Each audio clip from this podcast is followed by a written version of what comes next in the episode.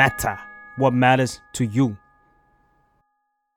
สวัสดีครับผมอุ่นภาคภูมิครับอายุ34ครับยังไม่ได้นอนเลยครับเมื่อวานกลับบ้านดึกมากครับ30ยังจ๋อย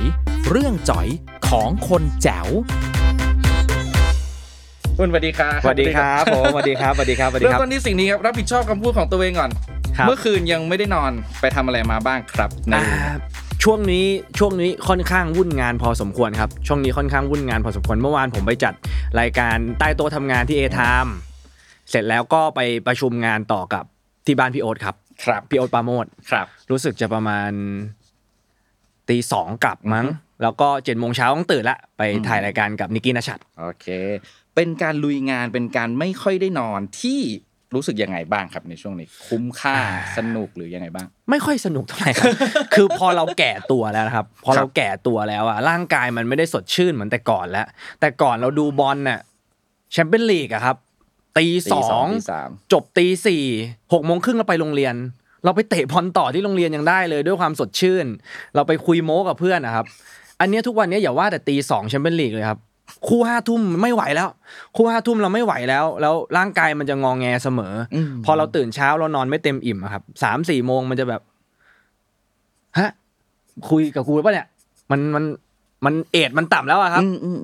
สัญญาณมันต่ำไปหมดแล้วมันก็ใช้เวลาฟื้นตัวนานมันไม่ใช่แค่ว่ากูกลับไปนอน8ชั่วโมงเฟสแล้วมันต้อง 3-4 วันถึงจะรีเฟรชตัวเองกลับมาครับซึ่งอันนี้ผมประมาณ2วันติดละผม2วันติดละเริ่มอ่องๆแอ่งๆละเดี๋ยวรอดูว่าจะมีเอฟเฟคอะไรโผล่ออกมาในรายการได้เห็นบ้างหรือเปล่านะเป็นเรื่องสุขภาพนะครับถ้าในเรื่องของสถานะการทำงานที่กำลังทำอยู่สนุกสนานมีความสุขแฮปปี้กับมันขนาดไหนแฮปปี้ดีครับแฮปปี้ดีครับเป็นงานที่เรารู้สึกว่าเราชอบแต่ก็ไม่ได้ทั้งหมดนะครับไม่ได้ทั้งหมดนะเช่นงานแบบพิธีกรเราจะสนุกสนานเราจะเป็นตัวเองได้แต่มันก็จะมีในรูปแบบของไปถ่ายรายการวาไรตี้ตัวตนเราก็จะไม่ใช่สนุกสนานแบบนั้นบางครั้งบางทีหลังๆเราก็ไม่ไปดีกว่าภาพที่เห็นเป็นอุ่นอย่างเงี้ยเราจะรู้สึกว่าไอ้ตัวนี้มันต้องสนุกละมันต้องตลกหรือเปล่าใช่ๆแต่ว่าจริงๆแล้วเราไม่ได้มีความวาไรตี้เยอะแบบนั้นนะครับพอไปอยู่ในรายการอะวาไรตี้เช่นสมมุติมันเป็นนักสืบ 5-6 คนอย่างเงี้ยมันต้องห้ามหายอ่ะมันต้องโทษครับผมขออนุญาตพูดหน่อยครับไอ้คนนี้มันบางครั้งเราเผลอไปแล้วเราลืมตัวเราไปนั่งเงียบๆแล้วก็แบบเฮ้ยสนุกเอ้ยกูอยู่ในรายการนี่หว่าจนทีมงานต้องมาบอกว่าเฮ้ยมึงจมแล้วมึงต้องนี่ขึ้นมาหน่อยผมก็เลยบางทีเลือกไปแต่เฉพาะที่มันแบบเฮ้ยเราแฮปปี้ดีกว่าไปที่มันเป็นแบบทอล์คสนุกกับเพื่อนมั้ยหรือว่างานพิธีกรอย่างเดียวมั้ยก็จะเลือกมากขึ้นความรู้สึกที่เริ่มแบกรับความคาดหวังของคนซึ่งเป็นเรื่องปกติที่ต้องเจอเรื่องนี้เริ่มเอฟเฟคกับอุ่นมาประมาณนานเท่าไหร่แล้วครับโอ้มันผมว่าเป็นประสบการณ์เลยสั่งสอนเราจากเริ่มทำงานแรกๆเราไม่รู้ว่าเราจะต้องพบเจออะไรมาบ้างเราก็จะทำให้เต็มที่ในทุกๆงานที่ได้รับมอบหมายแต่พอทำไปเรื่อยๆเราจะรู้ว่าเฮ้ยคนเราแม่งเกิดมามึงไม่ได้เป็นได้ทุกอย่างหรอกถ้าไปฝืนอ่ะบางทีมีแต่เสียกับเสียว่ะเช่นผมมีช่วงหนึ่งที่ผมเข้า Workpoint มาแล้วก็พอจะสนุกสนานได้ไปเล่นตลก6ฉากได้ทำพิธีกรได้แล้วดูว่าสนุกเขาเลยเอาผมไปเล่นชิงร้อยชิงล้านอันนั้นตลกจริงจังเลยตลกมืออาชีพเลยเราไปเจอปรมาจารย์ครูบาอาจารย์พี่หม่ำพี่เท่งพี่โหน่งโอ้โหเขาไหลลื่นไปเขามองตาเขารู้กันแล้วว่าจะไปทิศทางไหนผมเป็นเด็กน้อยที่ไม่รู้เรื่องเลยแล้วก็พยายามมากศาสตร์ตลกมันยิ่งพยายามยิ่งตายแล้วชิงร้อยชิงล้านเป็นรายการที่คนดูเยอะมากครับ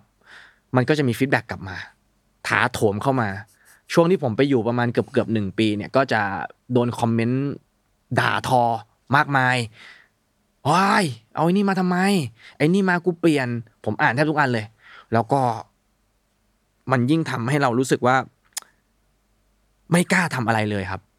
นี่มันแค่รายการชิงร้อยพอเราไปอยู่ในบทบาทอื่นเราไปเล่น MV เราไปทำพิธีกรคนเหล่านี้ครับที่ดูชิงร้อยชิงล้านอ่ะเขาก็ยังตามมาด่าเราอ่ะเขาไม่ได้เกลียดเรานะเพียงแค่ไอ้นี่มาอีกแล้วอ่ะเราดันไปอยู่ในแวดวงความสนใจของเขาแปะหัวเราไปแล้วว่าไอ้นี่มันคือตลกขี้แปะแล้วเราดันไปอยู่ในรายการที่มันแมสที่สุดเลยอ่ะครับจากนั้นทำอะไรก็ลำบากไปหมด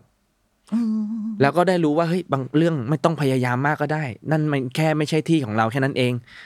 มันไปทำอย่างอื่นมึงทำได้เว้ยผมก็เลยเลิกรับรายการที่มันต้องตลกสนุกสนานมากๆครับไปเป็นพิธีกรดีกว่าไปทำอะไรที่มันเป็นตัวเองมากขึ้นนะครับ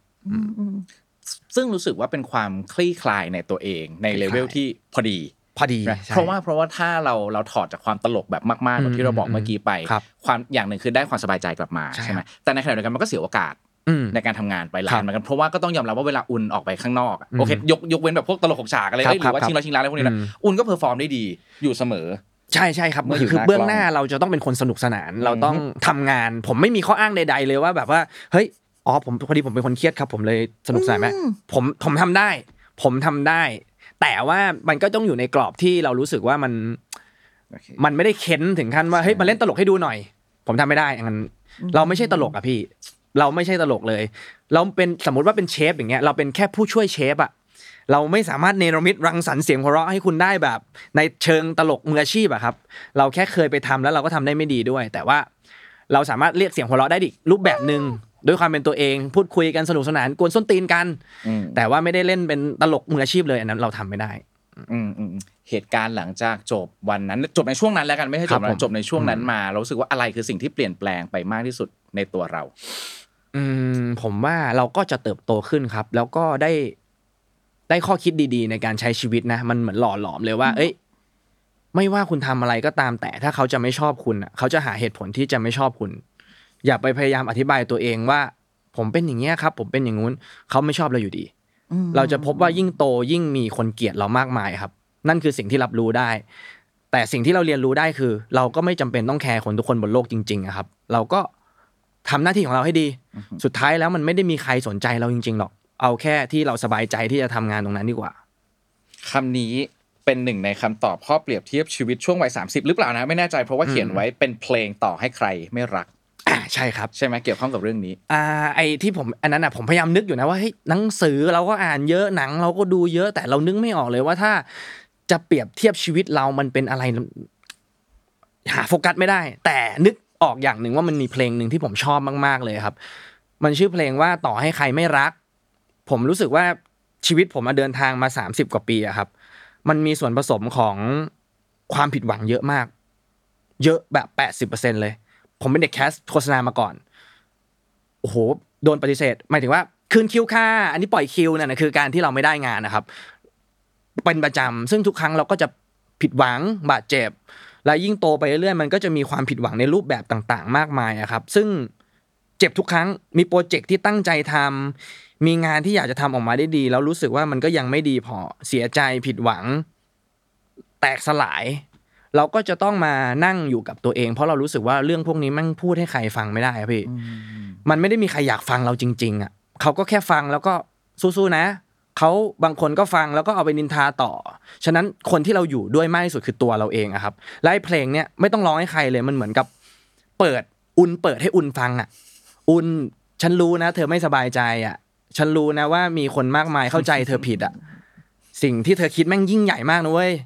แต่ไม่เป็นไรนะต่อให้ใครไม่รักต่อให้ใครไม่สนน่ะมึงอดทนนะเว้ยอย่าไปหวั่นไหวต่อให้ดาวบนฟ้าคนทั้งโลกไม่สนใจมึงยังอยู่กับกูนะมึงอยู่ด้วยกันมา30กว่าปีอ่ะแม่งฮีลใจผมมากเพลงเนี้ยครับเป็นเพลงที่ใช้ทำงานกับหัวใจเราได้ดีเสมอดีมากมีช่วงไหนที่เพลงนี้ใช้งานกับเราไม่ได้บ้างมั้ยฮะผมว่ามันไม่ใช่เปิดเพลงแล้วหายเลยมันไม่ใช่ยารักษาแผลครับมันเป็นแค่สิ่งที่บรรเทาได้ฟังแล้วก็โอเคไม่มีใครกูมีกูไม่มีใครอุ่นยังมีอุ่นเสมอจริงๆครับแล้วก็พูดเรื่องนี้มาผมอยากแชร์ให้ฟังว่าผมเป็นคนชอบเขียนจดหมายถึงตัวเองในอนาคตนะครับอันนี้เป็นอีกเรื่องนึงที่ผมรู้สึกว่ามันสมานแผลผมได้นะครับเช่นสมมุติว่าเรามีเรื่องที่เราดีใจเราเสียใจเราผิดหวังแล้วเราไม่รู้ว่าเราจะคุยกับใครจริงๆอ่ะซึ่งผมเป็นคนนั้นผมรู้สึกว่าผมเป็นคนอยู่คนเดียวบ่อยเอากระดาษขึ้นมาแผ่นนึงอ่ะครับแล้วเขียนระบุวันที่ไว้ให้เรียบร้อยว่าวันนี้วันที่เท่าไหร่ปีอะไรปัจจุบันเราอายุเท่าไหร่แล้วเขียนถึงตัวเองในอนาคตนะครับสวัสดีอุ่นวันนี้อุ่นอายุเท่านี้นะตอนนี้มึงเป็นยังไงบ้างแต่กูมั่นใจว่ามึงคงเสียใจกับอะไรมาแหละมึงเลยหยิบกระดาษแผ่นนี้ขึ้นมาอ่านณปัจจุบันน่ะมึงอายุเท่าเนี้ย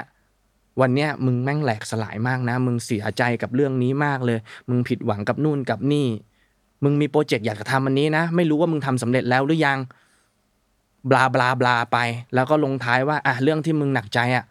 ขอให้รู้ไว้นะเว้ยว่ามึงในอดีตเคยผ่านเรื่องหนักกว่านั้นมา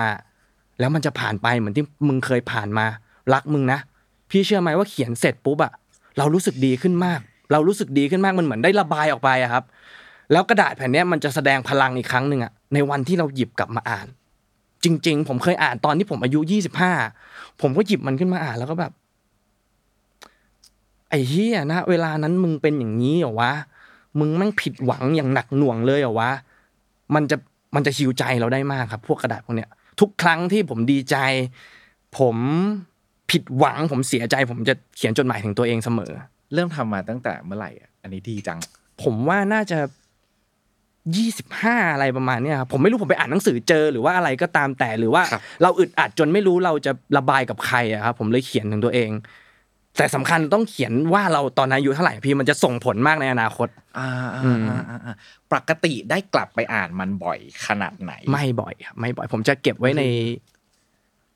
ลิ้นชักที่หลืบเล็กมากผมรู้สึกว่ายิ่งอ่านบ่อยมันยิ่งช้ำอะครับมันจะต้องเป็นวันที่เรารู้สึกว่าแหลกสลายจริงๆอ่ะแล้วลองหยิบมันขึ้นมามันจะช่วยเราได้มากมากๆมากๆเลยครับครั้งสุดท้ายที่กลับไปหยิบจดหมายฉบับเก่าอ่านคือเมื่อไหร่ครับครั้งล่าสุดผมว่านานแล้วเหมือนกันนะผมว่านานแล้วแต่ว่าถ้าเขียนเนี่ยไม่นานมันนี้ถ้าเขียนงั้นข้างไปที่ถ้าเขียนเลยเขียนจดหมายฉบับล่าสุดคือเมื่อไหร่เห็นไม่นานนี้ครับต้นเดือนผมเขียนถึงแบบว่าต้นเดือนผมเราตอนที่เราคุยกันอ่ะต้นเดือนใช่ๆไม่นานมานี้เลยเขียนว่าตอนที่เขียนน่ะไม่ได้เสียใจไม่ได้ดีใจอะไรมากแต่เขียนว่ามึงมีหมุดหมายชีวิตนะอุ่นแล้วมันกำลังจะเริ่มต้นแล้วนะวันที่มึงหยิบมาอ่านน่ะมึงคงผ่านตรงนี้ไปแล้วแหละกูเชื่อมากๆเลยว่ามึงคงจะจำความรู้สึกนั้นได้ดีเลยล่ะไม่รู้เหมือนกันว่าวันที่มันเกิดขึ้นมันจะซักเซสมันจะล้มเหลวมันจะเป็นยังไงอ่ะแต่ว่าเชื่อเหลือเกินว่าวันนั้นน่ะมันจะเป็นวันที่มึงจำไปตลอดชีวิตเลยณปัจจุบันโปรเจกต์นี้ของมึงอ่ะแม่ง80% แล้วเว้ยอุ่น 80% แล้วมันก็กำลังจะเกิดขึ้นจริงๆในอีกไม่นานนี้วันนี้จะเป็นวันสำคัญของมึงนะอีกสัก10ปี20ปีเอากลับมาอ่านผมว่ามันจะเห็นภาพอะไรบางอย่างมากมายพี่ซึ่งหมุดหมายอันนั้นมันคืองานทอล์คโชว์ใช่ครับคนที่กำลังจะเกิดขึ้นใช่ไหมครับเป็นเป้าหมายที่อยากทำให้เสร็จในวัย 30s อยากทำทอล์คโชว์ของตัวเองงั้นขยายความสิ่งนี้ได้เลยเพราะว่ามันสำคัญนะเราเขียนจดหมายถึงตัวเองไว้แล้วมันสำคัญกับเราอย่างไรบ้างมันเหมือนเป็น achievement ของชีวิตครับผมเราไม่ได้แบบใฝ่ฝันว่าแบบเฮ้ยฉันอยากจะทำทอล์คโชว์อะไรตั้งแต่เด็กๆนะครับเพียงแต่ว่าเรามีโอกาสได้ประกวดเดี่ยวดวลไมค์ซึ่งตอนนั้นที่เราไปประกวดอะใจจริงเลยคือเราอยากเป็นดีเจเราไปเรียนการพูดมาแล้วก็คุณครูที่สอนเราอะครับอาจารย์เขาก็บอกเฮ้ยคุณพูดมีลีลาน่าสนใจนะ Workpoint เขาประกวดเดี่ยวดวลไมค์คุณน่าไปนะผมก็ไปประกวดแล้วก็ได้รองแชมป์มาแล้วก็เนี่ยมีหน้าที่การงานจนจบจนปัจจุบันณวันนั้นที่ผมประกวดเสร็จอะครับพี่เสนาลิงที่เป็นพิธีกรอะเขาก็บอกว่าเฮ้ยอุ่นมึงอย่าทิ้งสกิลตรงนี้นะเว้ยมึงต้องต่อยอดไปนะไอ้พวกเรื่องพวกเนี้ยถ้ามึงทิ้งมันไปเลยมันจะหายไปมึงมีโอกาสมึงไปพูดตามมหาลัยอะไรพวกนี้ก็ได้พูดไปเรื่อยอะไรของมึงอ่ะผมก็ทำมาตลอดครับช่วงแรกๆโอ้โหงานมันเยอะมากเราก็ไม่ค่อยได้ไปแต่ว่ารู้สึกว่าเฮ้ยเนื้อแท้เราอ่ะเราอยากพูดนะเราก็พยายามไปให้ได้มากที่สุดหลังๆไปบ่อยที่สุดจนรู้สึกว่าเฮ้ยเรื่องที่เราอยากเล่ามันมีมากมายเลยว่ะแล้วก็ไม่ได้อยากให้คนฟังเป็นแค่เรานิสิตนักศึกษาแล้วอ่ะเราจดบันทึกไว้ตั้งเยอะเรื่องที่เราอยากพูดอ่ะตอนนี้มันเยอะมากแล้วนะไหนลองเอาหยิบ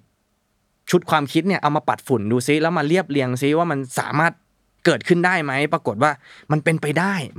ด้ซึ่งตอนแรกมันเป็นโปรเจกต์ที่ผมคิดไว้เล็กๆมากๆเลย แค่อยากทำต้องทำยังไงวะผมไปหาพี่กตัญญูนั่นแหละ เพราะพี่กตัญญูนี่คือแม่งคือแบบณวันนั้นนะพี่กตัญญูเป็นใครก็ไม่รู้แต่กล้าที่จะไปบุกสยามพิฆเนศแล้วเปิด 3-4 รอบอ่ะผมไปดูนะตอนนั้นนะผมไปดูอ่ะแล้วก็ไปถามว่าพี่อยู่ตอนนั้นพี่ทำได้ยังไงว่าพี่ถึงก็อธิบายคุยกัน 2-3 ชั่วโมงพี่กตัญญูน่ารักมากแต่ก็รู้แล้วว่ามันมีกระบวนการมากมายมันไม่ใช่มึงคนเดียวที่จะทำได้มันต้องมีกระบวนการเยอะผมไปคุยกับทีมทำโปสเตอร์เขาก็ถามทีมพี่อุ่นอยู่ไหนครับ ผมมาคนเดียวครับ ผมแค่อยากได้โปสเตอร์มาก่อนเพื่อให้ผมอุ่นใจว่ามันจะเกิดขึ้นแล้วเดี๋ยวผมจะไปเช่าทงเช่าที่ คุณปาร์ค 4x100 อ่ะคุณปาร์ค 4x100 อ่ะผมไปคุยอ่ะตอนแรกเขาบอกว่าพี่ผมคิดว่าพี่จะมีทีมจะมีผู้ช่วยอะไรมาด้วยพี่มาคนเดียวเลยเหรอเขาก็แนะนำผมเลยว่าพี่หาทีมมันเป็นไปไม่ได้ที่พี่จะทำคนเดียวพี่หาทีมซะผมก็แบบคิดในใจว่ะมันจริงว่ะมันไม่สามารถทำอะไรคนเดียวได้เลยอ่ะมึงมีแค่ชุดความคิดอ่ะแล้วจะยังไงต่อดีเข้าไปหา Workpoint ไม่ได้ไปขอความช่วยเหลือนะไปขออนุญาตเพราะว่าผมมีสังกัด Workpoint ไปขออนุญาตคุณดาวอรวรรณว่าผมมีโปรเจกต์อยากจะทำครับมันอาจจะไม่ได้เชิงพาณิชย์ไม่ได้เชิงแบบว่าได้กำไรมากมายแค่อยากทำเองพี่ดาวน่ารักมากจะไปทำกับคนอื่นทำไมบ้านเรามีเยอะแยะเอาเรื่องผมขึ้นที่ประชุมปรากฏว่าก็มีทีม Workpoint ทีมนึงจะจัดการให้อุ่นทอล์คโชว์ใช่ไหมได้เลยเดี๋ยวดูแลให้วันที่นั่งประชุมกันปรากฏว่ามีผู้บริหารคนนึงคือพี่กร XOXO เดินผ่านแล้วก็งงว่าไอ้อุ่นโดนอบรมเหรอหรืออะไรเนี่ยประชุมอะไรกันก็เล่ากันว่าจะมีโปรเจกต์นู้นโปรเจกต์นี้พี่กรชอบและพี่กรเขาสนิทกับพี่โอ๊ตปาโมดอยู่แล้วเขาก็เห็นแล้วว่าไอ้อุ่นเนี่ยมึงทำงานกับไอ้โอ๊ตแล้วสนุกมากเอาโค้ดครูมาดูแลโปรเจกต์นี้เลยก็เลยเกิดเป็นโปรเจกต์ที่โค้ดครูกับ Workpoint Collab กันนะครับแล้วก็เป็นโค้ดครูที่ดูแลการผลิตทั้งหมดเลยแล้วก็มีการประชุมนู่นนี่นั่นมีหลายทีมแล้วคราวนี้ไม่ใช่ผมคนเดียวแล้วมีกลุ่มไลน์ประมาณ 8-9 กลุ่มมีทีม PR มีทีมทำโปสเตอร์มีทีมครีเอทีฟมีหูเยอะแยะมากมายหน้าที่ของผมคือดูแลเรื่องบทของมึงแหละแล้วมีทีมมาดูแลช่วยผมด้วยโปสเตอร์มีคนทำให้แล้วใช่ไหมมีแล้วครับตอนแรกแบบไอ้เหี้ยเอ้ยมึงแม่งว้าเวจังเลยว่ามันคนเดียววะซึ่งวันที่เราคุยกันเนี่ยประมาณ 5-6 โมงเนี่ยจะถูกปล่อยเป็นทีเซอร์ใบแรกแล้วจะถูกเป็นใบปิดแรกแล้วเป็น Underman Stand Alone นะครับก็จริงๆมันมาจาก Ultraman นั่นแหละแต่ว่ามันมีลิขสิทธิ์ก็เลยเป็น Unner ชื่อ IG ผมคือ Underman Stand Alone ก็คือซุปเปอร์ฮีโร่ที่เราเห็นว่ามันฝ่าฟันอุปสรรคมันต่อสู้กับเหล่าร้ายแล้วอ่ะครับแล้วก็จากไปจากโลกใบนี้เราเห็นกันแค่นั้นแต่จริงๆเนื้อแท้ของเหล่าซุปเปอร์ฮีโร่พวกเนี้ยมันสู้กับอุปสรรคจริงมันสู้กับปีศาจมันชนะจริงแต่หลังจากสู้เสร็จเฮ้ยมันไปทำอะไรต่อวะมันอยู่คนเดียวมันเหงาวะมันผ่านเรื่องราวอะไรมากมายอ่ะท่ามกลางเศษซากปรักหักพังอ่ะเขาทำอะไรบ้างเราก็จะเล่าเรื่องทั้งหมดก็จะรีเลทกับคนทั่วไปครับเกี่ยวกับชีวิตพอสเกลมันใหญ่ขึ้นจนมาถึงตอนนี้มันทำงานกับความรู้สึกทำงานกับหัวใจเรายังไงมันเครียดเพราะตอนแรกมันเริ่มแบบจากนิดเดียวใช่ครับเราอุ่นบอกได้ซ้ำว่ามันคือแค่อยากทำครับแค่อยากทำเครียดครับผมยอมรับเลยว่าผมเริ่มกังวลแล้วส่วนตัวเราเองอะครับเราเป็นคนที่ชอบทำงานคนเดียวเราไม่ชอบทำงานกลุ่มเลยเราไม่กล้าแสดงความเห็นเวลาเราทำงานที่มีคนจับจ้องเราอยู่อะเราจะกังวลเราจะเครียดความสามารถเราจะลดลงมากเหมือนตอนที่ผมประกวดเดี่ยวโดนไมค์มันจะมีรอบโตวาทีอะครับรอบนั้นเป็นรอบที่ผมเครียดมากที่สุดเลยรอบอื่นอะผมรู้สึกว่าผมพร้อมตกรอบเลยผมก็ไปเป็นตัวผมแต่รอบโตวาทีผมมีเพื่อนอีก2คนที่ผมกลัวว่าผมจะพาเขาตกรอบไปด้วยไม่ชอบทำงานกลุ่มแต่ณวันเนี้ยมันคือกลุ่มใหญ่มากและสเกลมันไม่ใช่แค่ที่เราคิดละมันไปลงละครสยามพิฆเนศละมัน2รอบละมันมีทีมมากมายแต่ในความกังวลกลับกลายเป็นอุ่นใจด้วยระดับหนึ่งเรารู้สึกว่าทางที่ไปสยามพิฆเนศมันไกลมากแต่วันนี้มันมีคนที่อุ้มเราไปให้ถึงตรงนั้นหน้าที่ของเราคือมึงทำหน้าที่มึงให้ดีที่สุดก็คือซ้อมดูแลเรื่องบทอยากจะถ่ายทอดอะไรนี่คือหน้าที่ของเรามีทั้งกังวลแล้วก็สบายใจ2อย่างครับแต่ปฏิเสธไม่ได้ว่าผมกังวลผมมีกังวลนิดนึงแต่ว่าเชื่อว่ามันจะออกมาดีแล้วก็สบายใจขึ้นโดยพื้นฐานของอุ่นเป็นคนที่ซีเรียสกับเรื่องเวลาแบบเราทำอะไรสิ่งต่างๆอยู่แล้วเป็นคนคิดเยอะคิดละเอียดแบบนี้มาโดยตลอดอยู่แล้วใช่ครับเพียงแต่ว่าภาพที่อยู่ข้างหน้าดันต้องหยิบใช้สกิลของความสนุกของความตลกมาใช่ครับมันเคยขัดแย้งกันมากถึงขั้นไหนบ้างครับในความรู้สึกของเราขัดแย้งเยอะเลยครับแต่ว่าไม่ใช่ปัญหานะครับไม่ใช่ปัญหาของผมนะครับไม่หมายถึงว่าไม่ใช่แบบว่าเฮ้ยโอ้โหเครียดฉันทำงานไม่ใช่แค่อันนี้เอามาเล่าให้ฟังคือผมเป็นคนชอบอยู่คนเดียวชอบทำอะไรคนเดียวมันสบายใจดีมันรู้สึกว่าสมมติเรานั่งอย่างนี้ปึ้งอยู่บ้านกูนั่งได้กูเกาตูดยังได้เลยแต่ถ้าผมนั่งอย่างนี้นะตรงนี้ผมจะคิดแล้วว่าพี่เขาคิดว่ากูเสียมารยาทเปล่าวะกูแคะขี้มูกไอ้แม่งคนแม่งหาว่ากูเสียมารยาทเปล่าวะกูยกขามาได้มันจะคิดไปหมดเลยแต่ถ้าสมมุติว่าเราอยู่คนเดียวเราจะทิ้งตัวได้อย่างสบายตัวแต่ทีเนี้ยพอผมมาทำงานในวงการบันเทิงอะครับโอ้โหมัน คนมากมายมากหน้าหลายตามันต้องรับแขกตลอดเวลาอ้าวพี่โอ้ว่าไงไม่เจอกันนานขู่ว้าวต้องสนุกสนานกันตลอดใช่เมื่อไหร่ก็ตามที่เรานั่งนิ่งๆมันมีอยู่บางวันที่ผมนอนน้อยอย่างที่บอกไปออกกองถ่ายซีรีส์ผมนั่งนิ่งแยกตัวออกมานั่งนิ่งๆเลยมีกาแฟตรงนึงแล้วเจอแบบว่าพี่นักแสดงรุ่นใหญ่อ่ะครับที่เค้าแบบว่าไม่ค่อยเคยเจอเราเค้าก็มากระซิบอุ่นมันเป็นไรเปล่าวะไม่เห็นเหมือนในคลิป YouTube เลยอ่ะทำไมมันเงียบจังเลยอ่ะผมก็ต้องเด้งตัวขึ้นมาขอโทษครับพอดีว่าโหกินยาเขย่าขวดไม่พร้อมครับนี่พร้อมแล้วมาลุยครับก็ต้องเป็นอย่างนี้ตลอดบางครั้งบางทีครับที่แบบ Workpoint อย่างเงี้ยมันมีห้องเหมือนห้องแต่งหน้าที่นั่งรวมๆกันอ่ะแล้วมันจะมีห้องเปลี่ยนเสื้อผ้าเล็กๆอ่ะผมไม่อยากไปแอบในห้องเปลี่ยนเสื้อผ้าแล้วไม่อยากออกมาเลยแบบอ่ะถ้าพร้อมถ่ายเมื่อไหร่มึงมาเคาะแล้วเดี๋ยวกูออกมาเพราะในนั้นมันเงียบดีมันสงบดีมันทิ้งตัวได้มันสบายใจอ่ะมันไม่ต้องรับแขกมันไม่ต้องคุยกับใครบางทีก็ไม่รู้จะคุยอะไรกับเขาด้วยแล้วก็แบบเงียบไปก็เดี๋ยวเดทแอร์ไม่ชวนคุยก็เดี๋ยวหาว่าไม่สนิทก็ต้องหาอะไรมาคุยกับเขามันเป็นแบบนี้พี่แต่ว่า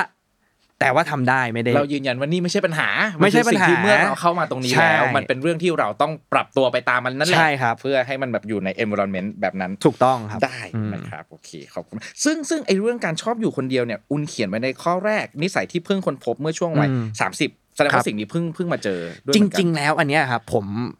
ตอนที่20กว่ามาโดยตลอดอะเรากังวลใจมากๆเลยว่าผิดปกติป่ะเนี่ยอุ่น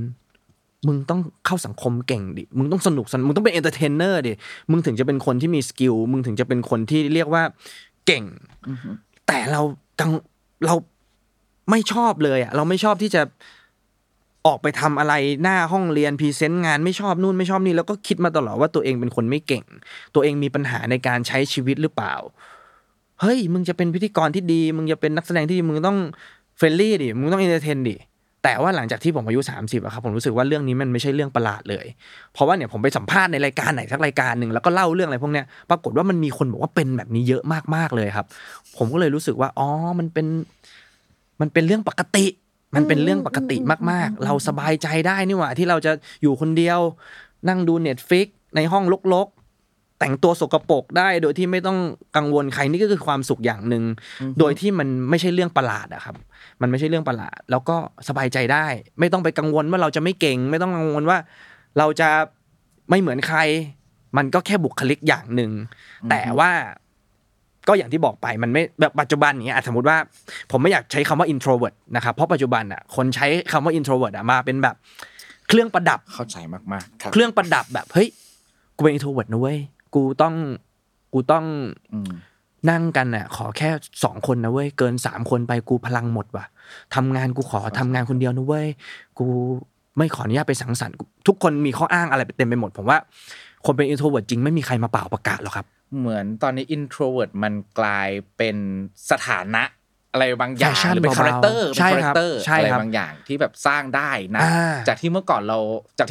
คนเรายังไม่เข้าใจคำนี้วันนึงคนเริ่มเข้าใจคำนี้แล้วว่าเป็นเรื่องปกตินะแล้วตอนนี้มันก็เหมือนนำไปสู่อีกสเต็ปนึงของการเป็น introvert ใช่ครับว่า introvert เฮ้ยเท่นะเว้ยมาเป็น introvert กันเถอะใช่โอเคแบบใช้เป็นแฟชั่นอะไรแบบนี้สวมแบบต้องไปเป่าประกาศคนนู่นนี่ผมรู้สึกว่าคนเป็น introvert จริงไม่อยากให้ใครรู้ไม่ต้องสปอตไลท์ไม่ต้องส่องฉันในวันที่ฉันเงียบไม่ต้องสนใจฉันนะว่าฉันมีความสุขหรือเปล่าฉันอยู่ตรงนี้เงียบๆได้ยิ่งไปเป่าประกาศเนี่ยคนยิ่งมาดูแลยิ่งทำให้เราอึดอัดเราแค่ต้องโลกส่วนตัวเราสูงจริงแต่โลกส่วนรวมต้องไม่บกพร่องอะครับแต่ถึงเวลาที่เราเลือกได้จะพักผ่อนอ่ะโอเคเราอยู่ในห้องเงียบๆได้ไม่มีปัญหาต้องทำงานให้ได้ผมว่านี่มันเป็นเรื่องที่เราต้องปรับตัวได้ถ้างั้นอะไรคือเหตุผลที่ทำให้คนที่เคยขี้อายไม่ชอบออกไปข้างนอกไม่ชอบเจอผู้คนเยอะๆครับชอบอยู่คนเดียวตัดสินใจไปสมัครตั้งแต่แบบเดอะคอมเมเดียนหรือว่าตั้งแต่ไปแคสต์งานแบบหลายๆอย่างแบบนั้นผมรู้สึกว่าตอนแรกสุดนะครับช่วงเรียนมหาลัยเราก็จะเป็นเงียบๆนู่นนี่นั่นแต่พอได้ไปแคสโฆษณาแบบนี่ผมเคยไปแคสที่แซลมอนเฮาส์นี่ด้วยนะโฆษณาถุงยางอนามัยได้ด้วยโฆษณาถุงยางอนามัยมาที่นี่ได้มาที่นี่ด้วยแคสโฆษณาถุงยางอนามัยนะครับแล้วก็รู้สึกว่าชอบงานนี้ชอบอยู่ในกองถ่ายชอบอยู่ในทำพิธีกรได้มันเป็นส่วนที่แตกต่างกันไม่รู้เหมือนกันว่าจุดเปลี่ยนคืออะไรแต่เรารู้สึกว่ามันแยกเนื้องานกับเรื่องส่วนตัวได้รู้สึกชอบงานตรงนี้ จุดเปลี่ยนเนี่ยผมนึกไม่ออกจริงๆว่าแต่ว่าไม่หมายถึงว่าพอทำงานนี้เราก็ไม่ได้เปลี่ยนตัวเองเป็นคนที่อยากเข้าสังคมอะครับพอถึงเวลาที่จะพักผ่อนเราก็จะชอบอยู่เงียบๆผมเล่าให้ฟังเรื่องนึงว่าผมทำงานพี่ท็อฟฟี่3.50 บาททุกๆครั้งเราต้องไปถ่ายรายการที่ต่างจังหวัดชิมร้านอาหารกันแตกต่างกันโดยสิ้นเชิงเลยพอเสร็จงาน 4-5 โมงเสร็จเงี้ยครับพี่ท็อฟฟี่ต้องโทรหาผู้ว่าราชการจังหวัดสสพี่ท็อฟฟี่รู้จักคนเยอะมากพี่เดี๋ยวดื่มไหนกันต่อบึ้มส่วนผมอะหน้าที่ของผมคือผมถามทีมงานว่าพรุ่งนี้นัดกี่โมงพี่ 9 โมงใช่ไหมครับโอเคเดี๋ยว 8 โมงครึ่งเจอกันข้างล่างแล้วผมก็จะหายไปอยู่บนห้องเข้าห้องเสร็จผมลูดผ้าม่านปิดให้มืดที่สุดแล้วผมก็ตอบไม่ได้ด้วยเพราะผมทำอะไรในนั้นนะครับผมก็คงเล่นโทรศัพท์นอนเกาไข่แต่ผมรู้สึกสบายใจที่ผมได้พักผ่อนเงียบๆคนเดียวอยู่ในนั้นน่ะมันเหมือนเป็นบุคลิกที่แตกต่างกันโดยสิ้นเชิงเลยครับบางครั้งผมต้องไปกับพี่ท็อฟฟี่อย่างเงี้ยผมแบบก็ไปนั่งแบบหยิบโทรศัพท์ขึ้นมาเพื่อไม่ต้องสบตาใครจะได้ไม่ต้องมาชวนเราคุยครับแบบว่าแล้วก็ไม่ต้องมากังวลด้วยนะว่าผมไม่สนุกอ่ะโอเคผมอยู่ตรงนี้ได้ครับไม่มีปัญหาเลยโอเคเสร็จแล้วก็ค่อยกลับด้วยกันไม่ค่อยชอบอยู่กับคนหมู่มากซึ่งกิจกรรมหนึ่งที่น่าจะต่อเนื่องกันอีกเช่นเดียวกันก็คือเรื่องทำให้ร้องไห้ง่ายในวัย30ก็คือการดูหนังดูซีรีส์ใช่ไหมครับแต่ว่าอันนี้มีห้อยท้ายว่าเกี่ยวกับครอบครัวแล้วนี่การดูหนังดูซีรีส์อันนี้คือหนึ่งในกิจกรรมที่เราชอบทำใช่ๆๆเวลาอยู่คนเดียวด้วยใช่ไหมครับโอเคทีนี้ตามมาคือเกี่ยวกับครอบครัวด้วยนะที่ทำให้ร้องไห้ง่ายในวัยนี้ขยายความเรื่องนี้ฟังหน่อยได้ครับผมจริงๆไม่ค่อยอยากให้ขยายความเรื่องนี้เลยกลัวน้ำตาแตกกันแล้วครับน้ำตาแตกพึบกันไว้ก่อนในรายการนี้แม่งแบบเราจะแบบไอ้เหี้ยถ้าเข้าหลุมแบบครอบครัวเมื่อไหร่เนี่ยมันจะโอเคเพื่อนอันนี้มาเลยครับครับผมเรากับอุ่นมีปมกันด้วยเรากันไปก่อนเข้ารายการนิดนึงอันนี้อุ่นเชิญขยายความได้เลยเดี๋ยวเราไปเรื่องนี้ยาวๆเลยผมอ่ะจริงๆแล้วเป็นคนเซนซิทีฟตั้งแต่แรกอยู่แล้วเป็นคนเซนซิทีฟมากตอนเด็กๆเวลาดูอะไรก็จะทัดกับเรื่องนี้ง่ายไม่รู้เหมือนกันเพราะอะไรนะครับแต่ยิ่งเราเติบโตมาเรื่อยๆครับพอผ่าน30ไป31 32 33แวดล้อมรอบตัวเราเพื่อนๆเราครับมันเริ่มไปมีครอบครัวกันแล้วเริ่มมีลูกแล้วเราก็จะเห็นแล้วว่าเพื่อนเราอะครับพอมันเปลี่ยนสถานะเปลี่ยนบทบาทเป็นคุณพ่อคุณแม่ครับโหมันตั้งใจเลี้ยงลูกมากนะมันตั้งใจเลี้ยงลูกมากจากคนเฮลกลายเป็นแบบเฮ้ยเดี๋ยวกูรีบกลับบ้านกูไปดูลูกอัพคลิปลูกลงเราก็เป็น FC ของลูกเขาอะครับที่เห็นการเติบโตอะเราจะรู้เลยว่าการเป็นคุณพ่อคุณแม่ตั้งใจมากเราเฝ้าดูการเติบโตของลูกเสมอเลยอ่ะเรากังวลเขาตัวร้อนต้องรีบพาไปหาหมอเลี้ยงอย่างดีอ่ะครับผมก็จะย้อนดูตัวเองว่าโอ้โหตอนนั้นแม่เหนื่อยมากแม่เลี้ยงคนเดียวเลยเราก็ไม่ใช่ลูกที่น่ารักสักเท่าไหร่ผมไม่ใช่เด็กเหี้ยนะครับแต่ว่าเราก็สร้างปัญหาให้แม่เสมอตอนเด็กๆอ่ะเราก็ดื้อเราก็ซนเราก็อะไรแบบเนี้ยแม่ต้องเหนื่อยมากแน่ๆเลยอ่ะเราก็พูดจาไม่ดีกับแม่ด้วยอ่ะวันนั้นแม่ต้องเจ็บขนาดไหนอ่ะเหมือนเราดูในหนังเนี่ย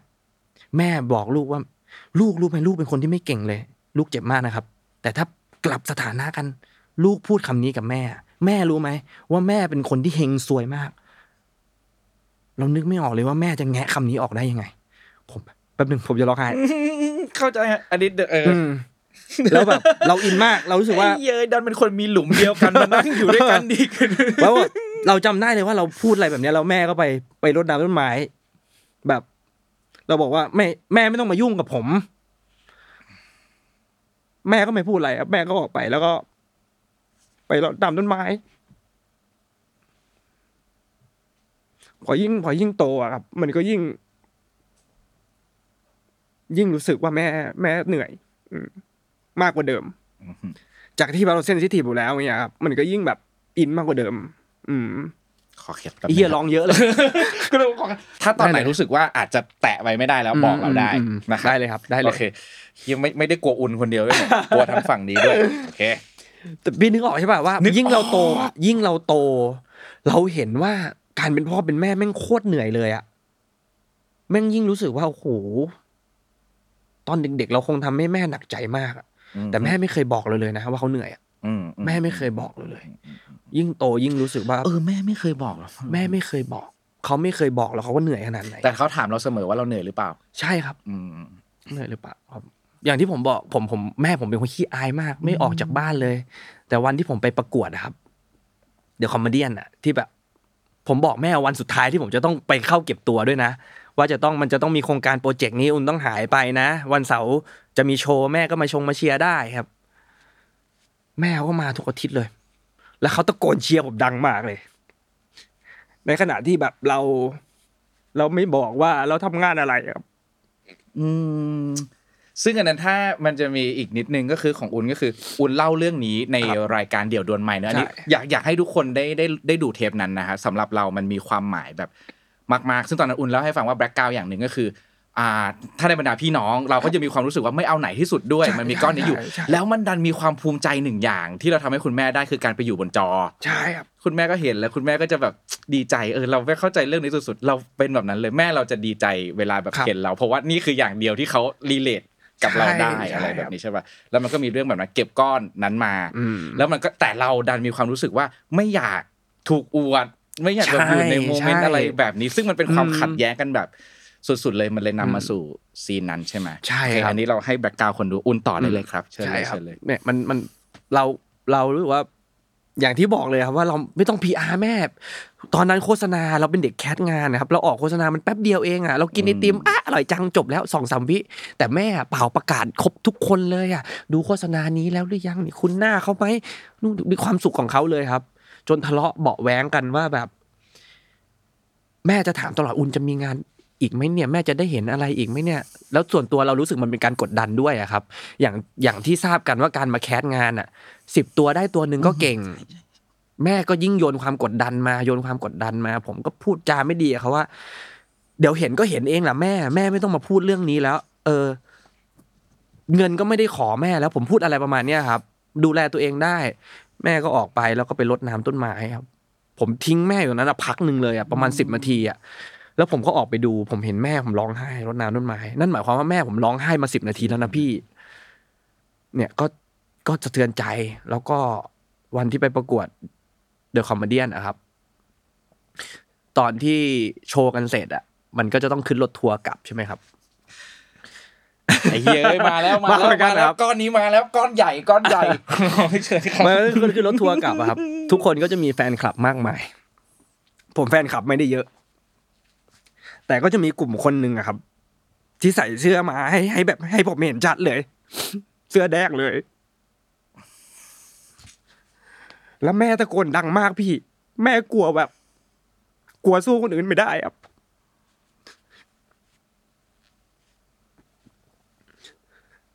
ตะโกนแบบ40ผมอะเบอร์40เขาว่า40แม่ขี้อายมากแต่ว่าตะโกนดังที่สุดเลยผมอยู่บนรถทัวร์แล้วก็มองลงมาก็เห็นแล้วก็สภาพเนี้ยตลอดทางกลับเลยร้องไห้จนเพื่อนๆในมันก็งงว่าผมร้องไห้อะไรวะปกติผมไม่ได้ร้องไห้เยอะแบบเนี้ยครับคือผมเห็นแม่ผมเชียร์แล้วก็นั่นคือสัปดาห์ที่2สัปดาห์ที่3ผมออกจากรายการเพราะว่าคะแนนโหวตผมไม่พอใหญ่กว่าเมื่อกี้มากเลยคะแนนโหวตผมไม่พอผมออกจากรายการไปเก็บข้าวเก็บของครับกลับมาบ้านก็เปิดประตูเข้าไปแม่ผมก็นั่งรออยู่แม่ก็เข้ามากอดผมครับแล้วก็บอกว่าแม่ขอโทษนะลูกที่แม่โหวตให้ลูกไม่พอส่งลูกไม่ถึงฝันแต่ตอนนั้นผมจำได้ผมไม่ได้ร้องไห้นะครับผมก็รู้สึกว่าแม่สบายใจได้แม่มันเล็กน้อยมากอุ่นยังฝันต่ออีกเยอะอุ่นยังไปอีกเยอะแม่นี่มันแค่ประตูบานแรกแต่แม่ร้องไห้ครับแม่เหมือนรู้สึกผิดว่าแบบเขาไม่ได้โหวตให้เราอย่างเงี้ยขอบคุณมากๆเลยที่เล่าเรื่องนี้ให้ฟังแล้วก็ขออภัยคนดูด้วยถ้าอาจจะทำรู้สึกไม่สบายใจที่เราปล่อยให้อุ่นเล่านะแต่เรารู้สึกว่าเหตุการณ์เนี้ยสำคัญเพราะว่ามันเป็นหมุดหมายอย่างหนึ่งในช่วงเวลานั้นเนาะการที่อุ่นยังพูดเรื่องนี้แล้วยังร้องไห้อยู่เหมือนในตอนที่เล่าเดี่ยวดวลไมค์เลยแล้วมันแสดงให้เห็นว่าความรู้สึกมันชัดเจนจริงๆแล้วก็ที่เราให้อุ่นเล่าอ่ะเพราะว่าเราอยากรู้ว่าณตอนนี้ในวันที่เรากำลังจะมีหมุดหมายใหม่ของเรากำลังจะมีงานทอล์กโชว์งานเราออกทีวีเยอะมากนะในข้อมูลอุ่นดูรายการ Workpoint เป็น20รายการนะมันจะอยู่แบบมีหน้าเราเต็มไปหมดเลยทุกวันเนี้ยไอ้น้ำตาที่เราร้องในก้อนนั้นความรู้สึกผิดของเราคำขอโทษของแม่เสียงตะโกนของคุณแม่อุ่น40ทุกวันเนี้ยมันเปลี่ยนรูปแบบมาเป็นความรู้สึกแบบไหนยังไงบ้างครับผมรู้สึกว่าแม่เค้าอิ่มเอมกับผมมากขึ้นนะมันไม่มีการที่จะต้องรอดูตามโฆษณาแล้ว แต่ก่อนต้องแบบเปลี่ยนช่องหาโฆษณาดูลูกอะพี่แต่ตอนนี้มันมีช่วงเวลาที่แบบรายการอุ่นจะมาตอนเวลานี้นะฟิกไว้เลยเดี๋ยวมาดูกันแม่เขาก็ดื่มด่ำเห็นลูกตัวเองในช่องโทรทัศน์อย่างมีตารางเวลาชัดเจนนะครับก็จะทะเลาะกันเรื่องนี้น้อยลงแล้วแหละไม่ได้มีปัญหากันแล้วก็รู้สึกว่าผมดีใจที่แม่เขาก็ชื่นชมนะครับแม่ไม่ได้เคยพูดนะแต่ว่าเราก็รู้สึกว่าแม่เขาอิ่มเอมแหละหลังจากนั้นเวลามีงานหรือยังเวลาจะมีกำลังจะมีทอล์คโชว์นี้เอาไปบอกแม่อย่างคราวนี้สารภาพตามตรงแล้วพี่ยังไม่ได้บอกเลยแต่แอบถามวันไว้แล้วว่า18ได้แอบไปเที่ยวหรือเปล่าอะไรแบบนี้ยังไม่ได้มีตารางอะไรหมายถึงว่า18เป็นวันโชว์ผมใช่มั้ยครับผมก็ดูไว้ก่อนแล้วว่าถ้าเขาจะไม่ว่างอะไรเนี่ยผมจะต้องห้ามเขาไว้ก่อนแต่เขายังว่างแล้วก็เนี่ยวันนี้เขาต้องรู้แล้วเพราะว่าเดี๋ยวมันจะต้องลงสื่อโซเชียลมีเดียพี่ชายพี่สาวผมจะต้องเห็นแล้วต้องแบบมาถามกันแล้วก็ผมเฝ้ารอวันนั้นอะวันที่ผมพูดอยู่บนเวทีแล้วแม่จะอยู่ข้างล่างเราได้เจอกันแน่นอนมันต้องมีที่พิเศษสำหรับแม่ผมแน่ๆมันมีเรื่องที่เราอยากเล่าอยากสื่อสารกับแม่อยู่ได้เลยครับสิ่งเหล่านั้นให้มันเกิดขึ้นบนเวทีแล้วเราเชื่อว่าจะเป็นอีกวันหนึ่งที่มีความหมายกับอุ่นมากๆเฮ้ยขอบคุณมากจริงๆนะครับขอบคุณมากๆเลยขอบคุณตัวเองด้วยที่เมื่อกี้ฟังแล้วไม่ร้องไห้ครับเราเป็นคนดูถ้าสมมุติว่าเมื่อกี้คนเห็นอุ่นร้องไห้อ่ะตอนเราดูเหมือนทำกันบ้านนะก่อนมาแล้วก็เปิดคลิปดูบนรถเหี้ยเราต้องเลี้ยวรถจอดแล้วก็โทรหาแฟนต้องทำอะไรบางอย่างเพื่อให้หยุดร้องไห้ให้ได้เราเป็นคนมีทริกเกอร์มีซัฟเฟอร์อะไรแบบเนี้ยคล้ายๆกันเราไม่ได้มีปัญหาเลยนะแต่เรารับรู้ความรู้สึกที่ได้ว่าแม่เราจะชอบมาถามบ่อยๆว่าเอ๊ะรายการอาทิตย์นี้เป็นใครมันเป็นยังไงเขาจะรอดูเราอยู่เสมอนะอะไรแบบเนี้ยมันคือผมว่าความสุขของเขาซึ่งเราเป็นหนึ่งในนั้นมันแบบมหัศจรรย์เนาะมันยอดเยี่ยมมากๆมีหนังหรือซีรีส์เรื่องไหนไหมครับที่เราดูแล้วรู้สึกรีเลทมากๆเลยจริงๆเนี่ยเข้ากับคอนเซปต์รายการเลยผมรู้สึกว่าหนังบางเรื่องครับดูเมื่อตอน18-19ไม่อินเลยหนังอะไรก็ไม่รู้เป็นหนังดีด้วยนะที่เขาบอกว่าดีกันนะแต่เราดูไม่รู้เรื่องไม่น่าเชื่อเลยว่าผ่านเวลาไปเนี่ย10 ปีมาดูตอนเราอายุเยอะแล้วครับโหจับใจมาก คือเรื่องผมเป็นแฟนหนังจิมแคร์รีครับเราก็จะดูพวก The Mask ดูพวกหนังตลกเขาอะครับตอนเด็กๆนะใช่ครับสนุกมากชอบจิมแคร์รีมากเล่นหน้าเล่นตาแต่มันจะมีหนังเรื่องนึงที่เขาเล่นกับเคทวินสเลตนะครับชื่อว่า Eternal Sunshine ใช่เป็นหนังเกี่ยวกับเรื่องอกหักครับแล้วก็พยายามย้อนเวลากลับไปเพื่อลืมความทรงจำนั้นอะไรตอนเนี้ยเป็นหนังเก่าแล้วตอนนั้นผมดูตอนผมเด็กมากวัยทีนแล้วก็ยังไม่เคยมีแฟนไม่เคยมีอะไรแล้วก็ดูแล้วก็แบบไม่ได้อินแต่ไม่น่าเชื่อพอเราผ่านไป10 ปีเราผ่านช่วงอกหักเราผ่านช่วงแหลกสลายเรามีประสบการณ์แล้วอะครับมาดูหนังเรื่องนี้อีกทีอะโอ้โหนี่มันคือโคตรหนังเลยมันคือโคตรหนังหนังสือบางเล่มก็เช่นกันนะถ้าอ่านตอนวัยรุ่นกับอ่านตอนมีอายุแล้วก็อินไปอีกแบบนึงผมว่าช่วงเวลาอายุมันทำให้เรามีประสบการณ์เพิ่มในตัวเองมากขึ้นแล้วพอเราเสพข้อมูลอะไรบางอย่างมันเปลี่ยนแปลงไปครับหลายๆเรื่องกวนมึนโฮเคยดูกวนมึนโฮมั้ยครับกวนมึนโฮเป็นหนังที่ผมชอบมากผมดูตอนเด็กๆผมดูในโรงประมาณ3 รอบอ่ะครับอันนี้คือชอบตั้งแต่แรกอยู่แล้วครับแต่ณวันที่ดูที่เขาลงอ่ะครับตอนนั้นเด็กแล้วก็ชอบพาร์ทที่แม่งตลกชอบความกวนส้นตีนมากชอบการเขียนบทชอบความกวนของพี่เต๋ออะไรประมาณเนี้ยดูชอบโหตั้งตลกชิบหายเลยล่าสุดเพิ่งมาดูอีกทีนึงนะครับเมื่อปีที่แล้วอะไรแบบเนี้ยไอ้พาร์ทแรกอ่ะมันชินไปแล้วมันรู้มุกแล้วแต่เราเสือกไปอินพาร์ทหลังอ่ะพาร์ทที่20นาทีสุดท้ายของหนังนะครับที่มันเป็นเกี่ยวกับความสัมพันธ์ของคนรักอ่ะครับเราอินตรงนั้นมากมันเหมือนกับณวันที่เราดูครั้งแรกเรายังไม่ได้มีประสบการณ์ร่วมกับเขาพอเราเติบโตเราเจออะไรมาบ้างแล้วเรามาดูเราอินไปอีกเรื่องนึงมันเหมือนกับเป็นการอายุอะครับอายุมันทำให้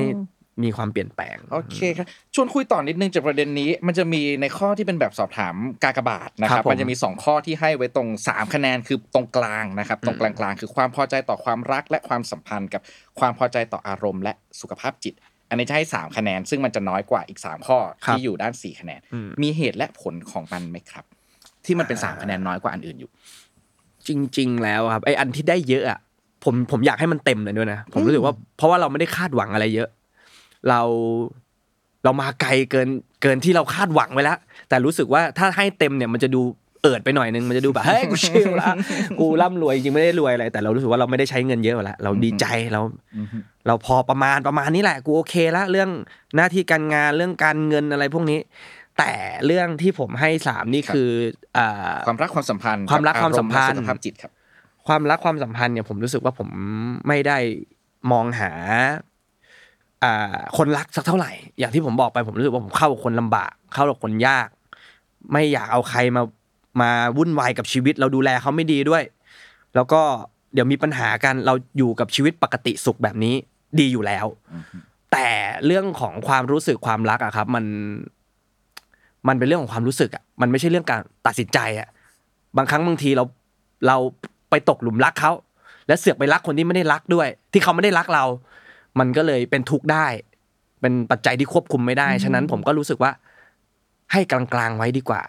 จริงๆจะให้สุดเลยนะจะให้สุดแบบน้อยสุดเลยแต่เดี๋ยวแม่งดูเป็นแบบไอ้เหี้ยมึงเป็นอะไรป่าววะกลางๆไม่คาดหวังไม่ได้อยากมีแฟนไม่ได้อยากมีความสัมพันธ์ที่ดีแต่บางครั้งบางทีมันห้ามไม่ได้การหลงรักมันเป็นเรื่องของความรู้สึกอะครับมันก็เลยเป็นทุกข์ได้ก็เอากูตอบกลางๆละกันอยู่กลางๆไม่ได้เร่งร้อนไม่ได้เร่งรัดไม่ได้ปฏิเสธอะไรกับมันใช่แล้วถ้าเป็นในเชิงของทัศนคติเกี่ยวกับความรักเราเปลี่ยนแปลงไปมั้ยถ้าสมมุติว่าเนี่ยตอนนี้เราจะมีความรักอีกสักครั้งนึงมันจะมีอะไรเปลี่ยนแปลงไปจากครั้งก่อนหน้านี้มั้ยเปลี่ยนแปลงครับ1คือพอเรามีแฟนมาแล้วเราเลิกลากันไปแล้วนอกเหนือจากเราได้เรียนรู้กันกับแฟนเราครับเราได้รู้จักตัวเองด้วยมากๆเลยว่าแท้จริงแล้วอ่ะโอ้โหอุ่นมึงเป็นคนขี้หึงเหรอขนาดนี้เลยเหรอวะมึงเป็นคนที่เนี่ยผมได้รู้จักตัวเองว่าผมไม่ชอบเข้าสังคมอ่ะจากการที่ผมมีแฟนตอนนั้นเลยนะแฟนผมจะพาผมไปหาเพื่อนเขาอ่ะผมเข้ากับเพื่อนแฟนเขาไม่ได้เลยผมก็ไปนั่งเงียบไปนั่งเล่นโทรศัพท์เขาพาไปร้านเหล้าผมก็พยายามดูเวลาว่าเมื่อไหร่จะกลับได้สักทีมันเหมือนได้เรียนรู้ตัวเองไปด้วยครับฉะนั้นในรักครั้งต่อไปผมว่าถ้ามันจะมีจริงๆนะผมว่าต้องเป็นคนที่เราต่างตามหาคนที่เข้าด้วยกันได้ครับซึ่งไม่รู้ด้วยว่าปลายทางจะเจอหรือเปล่าแต่ผมก็รู้สึกว่าไม่เจอก็ไม่เป็นไรผมปกติสุขดีแต่ก็อย่างที่บอกไปว่าเฮ้ยบางครั้งบางทีแม่งห้ามไม่ได้อันนี้แม่งเป็นแค่เชิงทฤษฎีอะครับแต่ในความเป็นจริงถ้าเราตกหลุมรักใครสักคนนะครับลืมทฤษฎีพวกนี้ไปเถอะเราจะหาทางอยู่กับเขาให้ได้เราจะพยายามเบรกกฎของตัวเองเพื่ออยู่กับเขาแล้วอยู่ไปสักพักมันจะกลับเป็นตัวเองแล้วมันก็จะเป็นวัฏจักรที่เป็นแบบเธอเป็นอย่างนั้นฉันเป็นอย่างนี้เลิกลากันบาดเจ็บอีกผมเลยรู้สึกว่าผมเพลย์เซฟโดยการ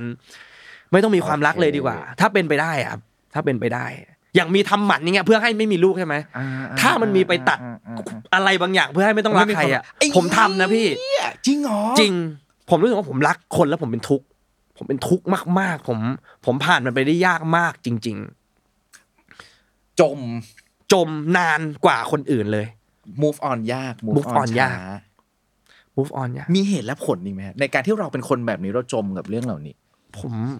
ผมพยายามเรื่องพวกเนี้ยมันจะอยู่ในโชว์ผมด้วยนะโอเคมันจะอยู่ในโชว์ผมด้วยนะ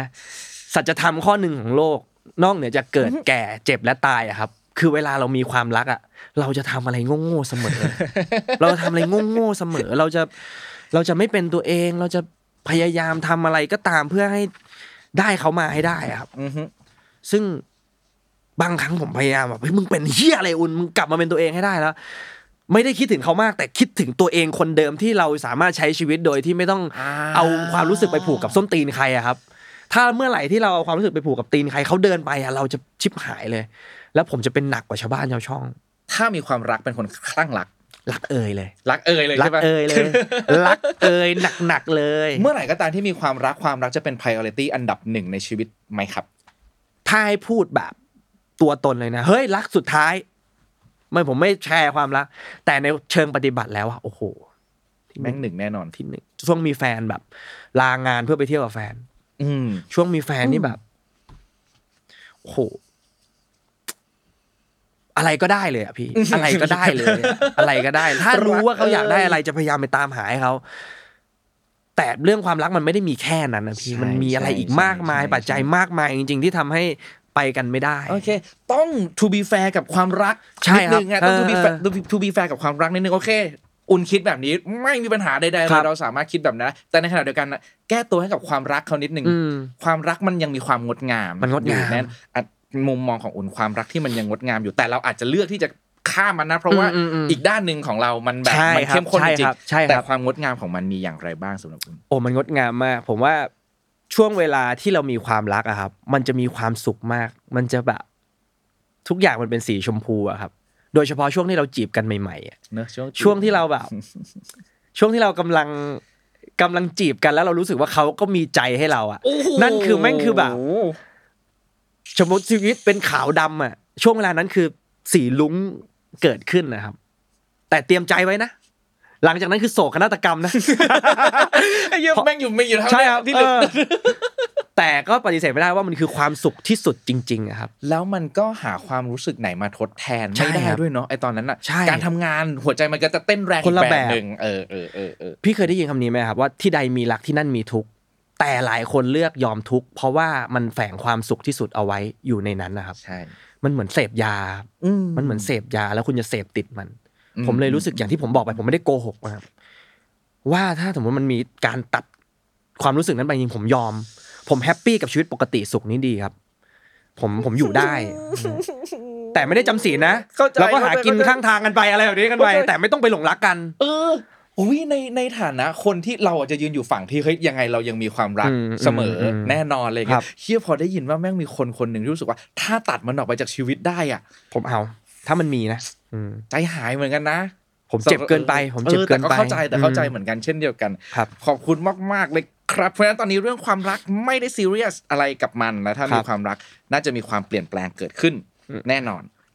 นะครับครับผมส่วนคุยเรื่องนี้อีกนิดนึงมันจะย้อนไปที่เรื่องการอยู่คนเดียวนี่แหละความรู้สึกรวมๆแต่ในขณะเดียวกันปฏิเสธไม่ได้ว่าอุ่นจะมีภาพอีกภาพนึงคือการอยู่กับพวกพี่โอ๊ต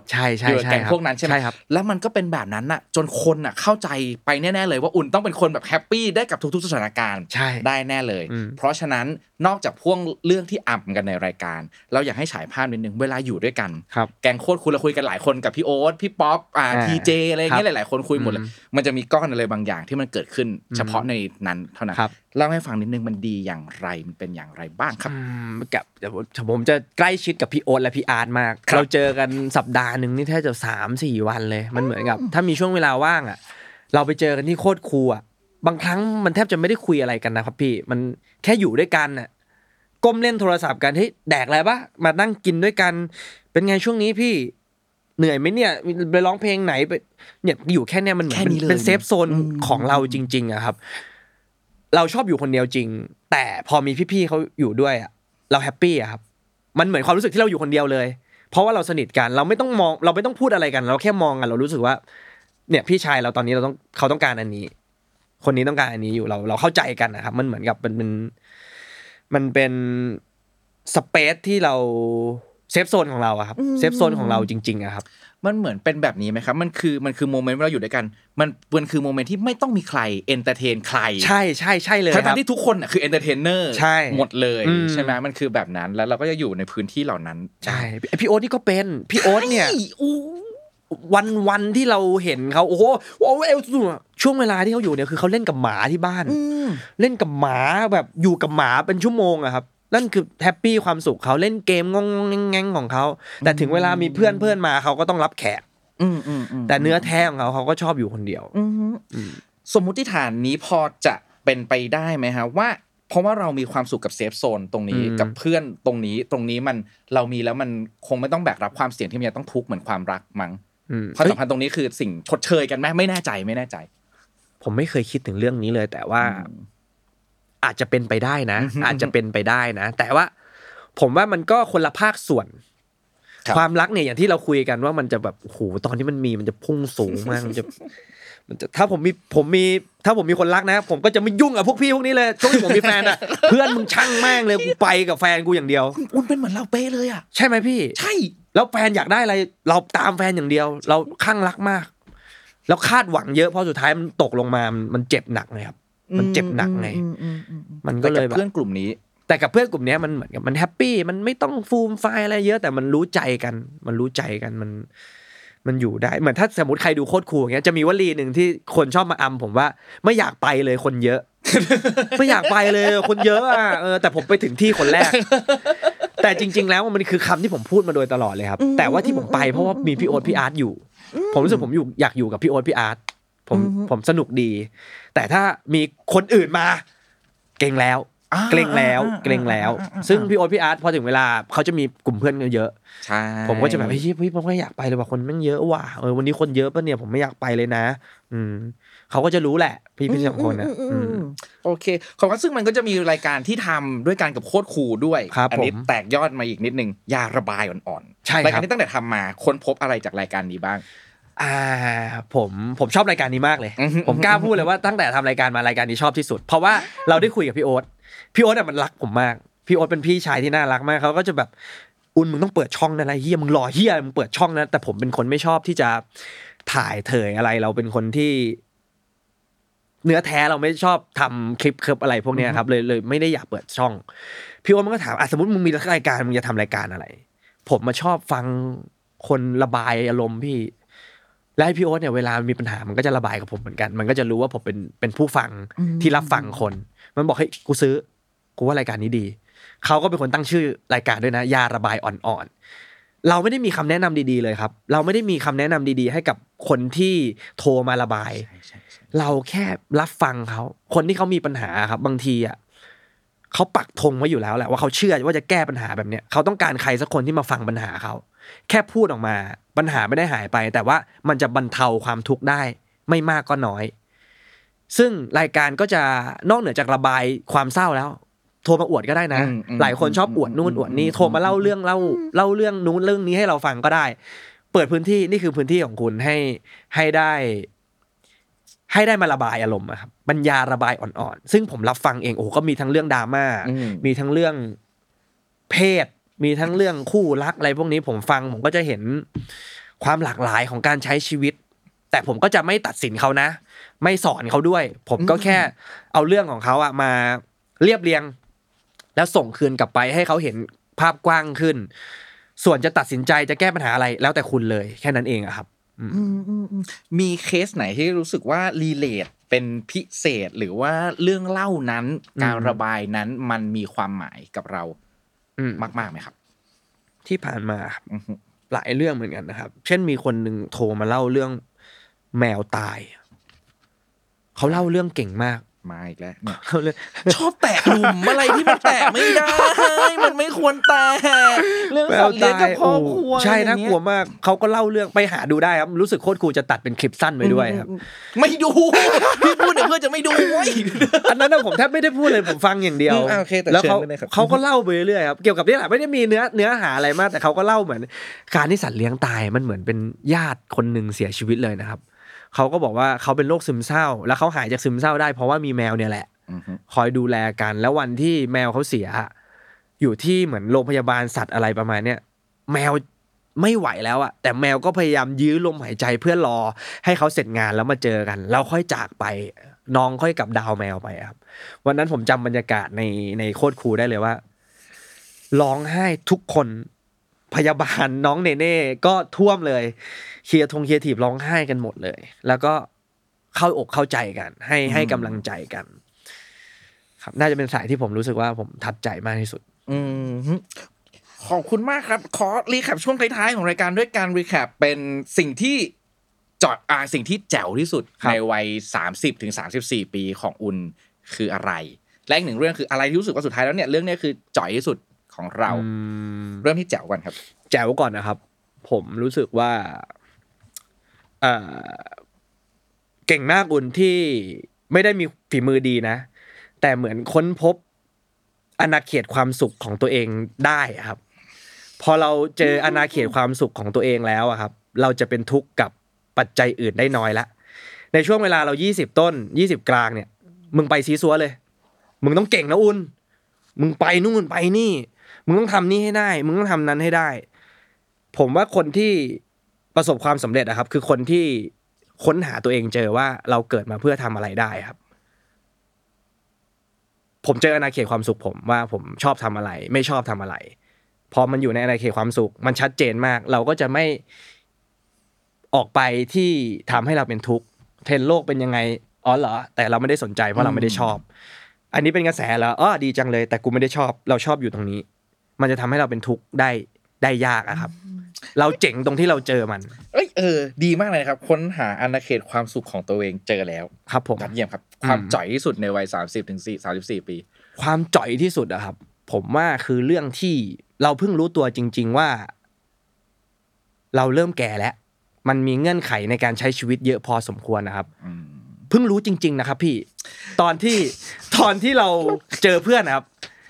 บทสนทนามันเปลี่ยนไปแล้วนึกออกไหมฮะตอนที่แต่ก่อนคุยเรื่องบอลกัน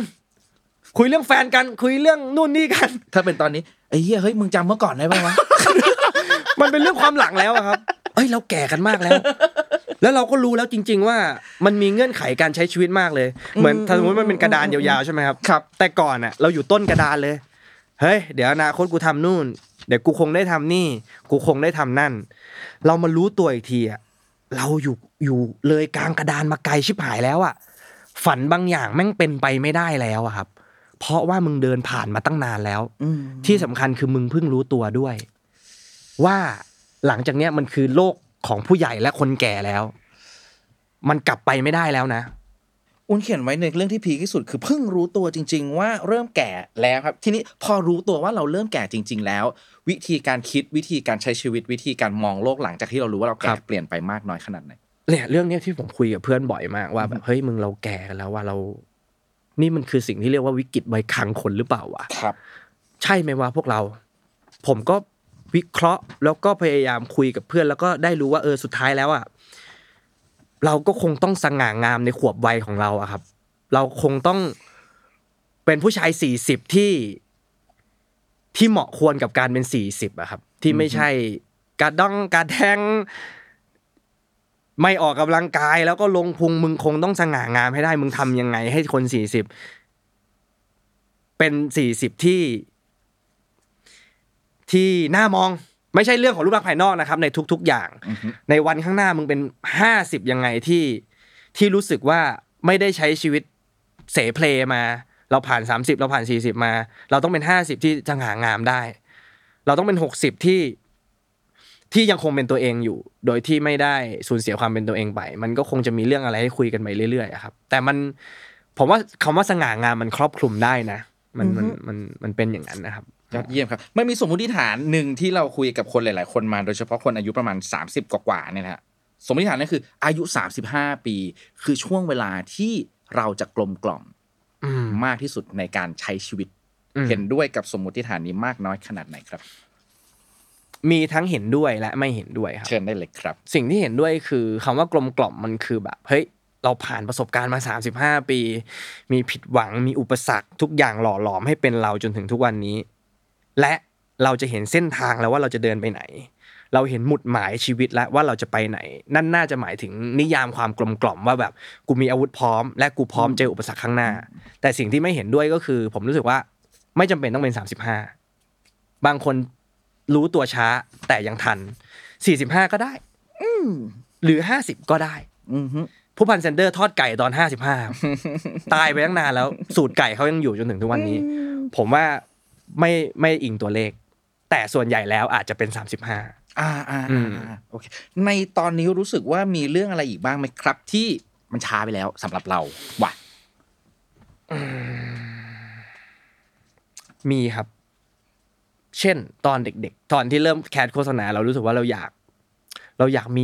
เล่นหนังวัยรุ่นเราเติบโตมากับแบบพวกเพื่อนสนิทเราดูหนัง